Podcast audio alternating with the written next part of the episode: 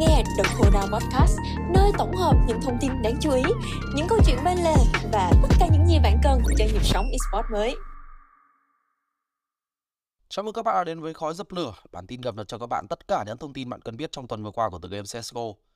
G2 đã là nhà vô địch của IEM Katowice 2023, thể hiện sức mạnh tuyệt đối của họ tại đấu trường CSGO chuyên nghiệp từ giải thi đấu Blast World Final 2022. Vòng loại của Blast Paris Major cũng đã khởi tranh và cơ hội đã dành cho tất cả đội tuyển. Hãy cùng Việt Hộp đến với thông tin chi tiết nhất ở trong bản tin khói dập lửa số thứ ba nhé.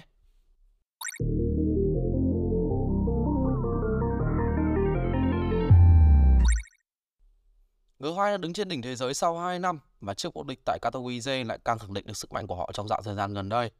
Được đánh giá như hạt giống số 1 của giải đấu lần này, G2 đã không làm người hâm mộ thất vọng team của họ thì đều có cùng một kết quả, đó là những chiến thắng 2-0 để có thể gặp Hurric ở trong trận thi đấu chung kết. Đối thủ đang xếp hạng thứ hai tại bảng xếp hạng HLTV, hứa hẹn sẽ đưa khán giả đến trận CS đỉnh cao. Và năm map thiếu đã được chọn bao gồm Nook, Mirage, Inferno, Ancient và Vertigo. Ở map thi đấu đầu tiên, Heroic đã là đội tuyển nhập cuộc từ rất sớm với lợi thế ở bên phía City Side cùng một lối chơi chủ động. Đội tuyển này đã nhanh chóng vươn lên dẫn trước 10 năm sau lượt thi đấu first half khi cả năm player của họ đều thi đấu rất tốt và trên mức tròn vai nhưng G2 cũng không phải những gã khờ tại đời lúc Chả phải ngẫu nhiên khi họ lại có một win rate tuyệt đối tại map thiếu này. Và khi xong bắn City, G2 đã làm nóng ngay bằng chiến thắng ở Piston Round. Sở hữu những cá nhân có kỹ năng tốt cùng sự phối hợp bài bản đã giúp cho G2 Esports thăng tiến rất nhanh đến với chiến thắng. Và chỉ cho Eric hai round thi đấu chiến thắng ở bên phía T-side. 16-12 sau map thi đấu đầu tiên đã giúp cho G2 Esports là đội tuyển có lợi thế ở trong trận thi đấu chung kết lần này. Sang đến Mirage, một map mà G2 đã không thi đấu ở IAM Katowice trước khi đến với trận thi đấu chung kết. Hieric đã nhanh chóng chọn đây là map pick của mình.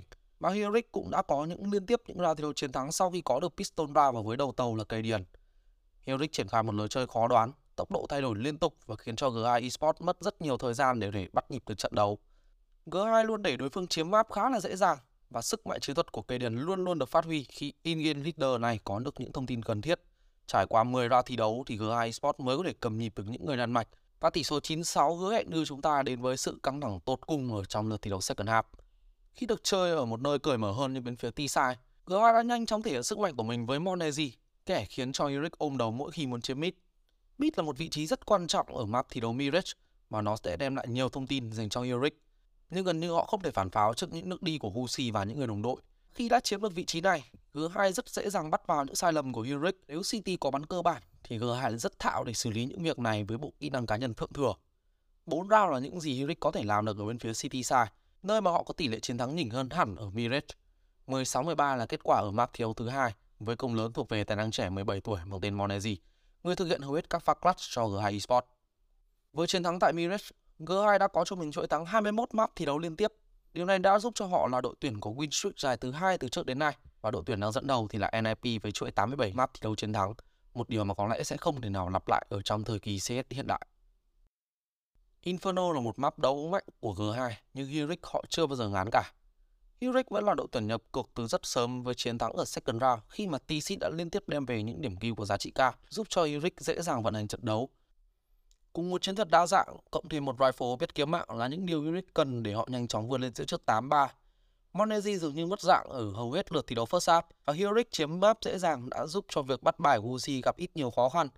Tuy nhiên với JKS và anh em nhà Kovac, những nhân tố này đã nổi bật và tỏa sáng ở phần cuối lượt thi đấu first half để giúp cho GI Sport vẫn có được con số 7 sau 15 round thi đấu đầu tiên. Sang lượt thi đấu second half, Heroic với sự đồng đều của mình cùng một lối chơi cởi mở hơn ở bên phía T-side đã giúp cho đội tuyển này dễ dàng có được bom sai như những tình huống đổi mạng với tốc độ rất cao và khi Smoke được ném vào những cái chop point thì G2 gần như không có nhiều cơ hội để retake. Đây là một hiệp đấu mà Nico đã không nhiều đất diễn, cộng hưởng thêm Monezi không có phong độ thi đấu như mong muốn, đã giúp cho những nỗ lực của JKS và Hunter không được đền đáp xứng đáng. Để thua 16-11 tại Inferno, Heroic đã kéo G2 Esports vào map thi đấu thứ tư và chính thức ngắt mạch bất bại của G2 Esports xét theo phương diện map thi đấu. G2 đã có một map thi đấu quá lấn lướt Heroic ở Ancient. Cả 5 player của họ đều có chỉ số vượt trội hoàn toàn so với những người Đan Mạch. Một thế trận liên mạch và có khoa học đến từ G2 Esports cùng với màn trình diễn mãn nhãn của Husi đã giúp cho G2 Esports dễ dàng vươn lên ở trong đợt thi đấu first half. Những gì Uric có thể làm được ở bên phía T-side có lẽ là họ đập được bom rất nhiều ở trong những round thi đấu. Tuy nhiên cái giá phải trả lúc nào cũng đắt nên khiến cho GI Sport rất là dễ dàng để để retake mà không tốn quá nhiều tài nguyên. 96 dành cho GI Sport là tỷ số khá tốt khi mà map Ancient bây giờ cũng không còn quá nặng ở bên phía City side nữa. Thậm chí nhiều pro player còn đánh giá rằng sau khi sửa đổi thì map này đã chuyển thành map thi đấu T-side. Và để chứng minh cho cái luận điểm trên, thì GI Sport rất nhanh chóng đè bẹp Hurric ở bên phía khủng bố. Khi mà Staven đã có một trận thi đấu rất đáng quên, G2 nhanh chóng chiếm được khu vực bom sai ở trong những kỳ round quan trọng và với tốc độ đổi mạng cực nhanh đã khiến cho Eric không thể nào cứu bom kịp và luôn luôn trong tình trạng đi xếp súng. Và với một tình trạng kinh tế luôn báo động và tâm lý không còn vững, thì Hirik dễ dàng bị đánh vục với tỷ số 16-7 để nhìn G2 lên ngôi tại AM Katowice với tỷ số 3-1 trong cuộc. Có rất nhiều lần đầu với chiếc vô địch này của Gai Esports. Đây cũng là lần đầu tiên G2 ghi danh tại bảng vàng danh vọng ở Katowice với tư cách là nhà vô địch. Còn về phương diện cá nhân, Nico sau 3 lần đến với chung kết ở AM Katowice thì đây là lần đầu tiên anh ta được tận hưởng hương vị vô địch tại Ba Lan. Còn đối với JKS, anh là tuyển thủ đầu tiên vô địch Katowice hai lần liên tiếp ở hai màu áo khác nhau. Khi mà ở năm 2022 thì JKS đã là stand-in dành cho Fakeland. Đây cũng là lần đầu tiên hai MVP của AM Katowice đến từ DHL cùng HLTV được trao tặng dành cho hai tuyển thủ ở cùng một team, đó là JKS và Hunter đến từ G2 Esports. Còn đối với Monezi, năm thứ hai bắn ở tier 1 Năm thứ hai hoặc kháo G2 Esports và năm thứ hai liên tiếp có mặt tại trận chung kết Katowice. 100% tỷ lệ vào đến trận chung kết tại các kỳ Katowice mình tham dự và lần này thì cậu cũng đã vô địch. Husi cũng mới chỉ tham dự Katowice hai lần và đây là lần đầu tiên anh ta được chơi ở trong trận thi đấu chung kết.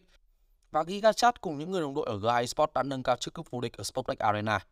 Quá nhiều kỷ niệm đẹp đã đến với tập thể G2 Esports trong thời gian ngắn ngủi vừa qua. Mọi thứ đều đến từ sự nỗ lực và G2 xứng đáng với những danh hiệu mà họ khao khát bấy lâu nay. Vòng loại của Blast Paris Major đã khởi tranh ở trên toàn thế giới dành cho tất cả các đội tuyển CSGO ở mọi khu vực. Tất cả các team đều có thể tham gia vào Open Qualifier và sẽ cạnh tranh nhau để kiếm tấm vé đến với Close Qualifier, nơi mà họ sẽ lại thi đấu để đến với vòng RMR. Ở khu vực châu Âu, chúng ta đã có Navi, Face, Outsider, Huric, Cloud9 và nhiều đội tuyển tier một khác, không bao gồm G2 và Astralis.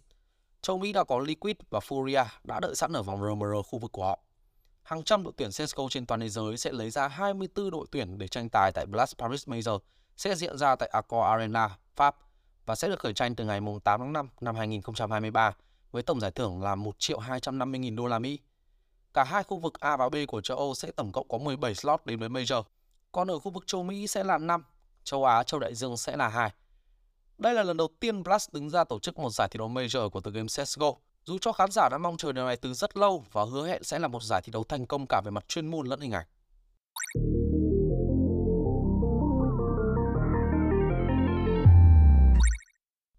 Và đó là tất cả những thông tin mà Việt Hộp muốn đem cho các bạn tại bản tin khói dập lửa số thứ 3.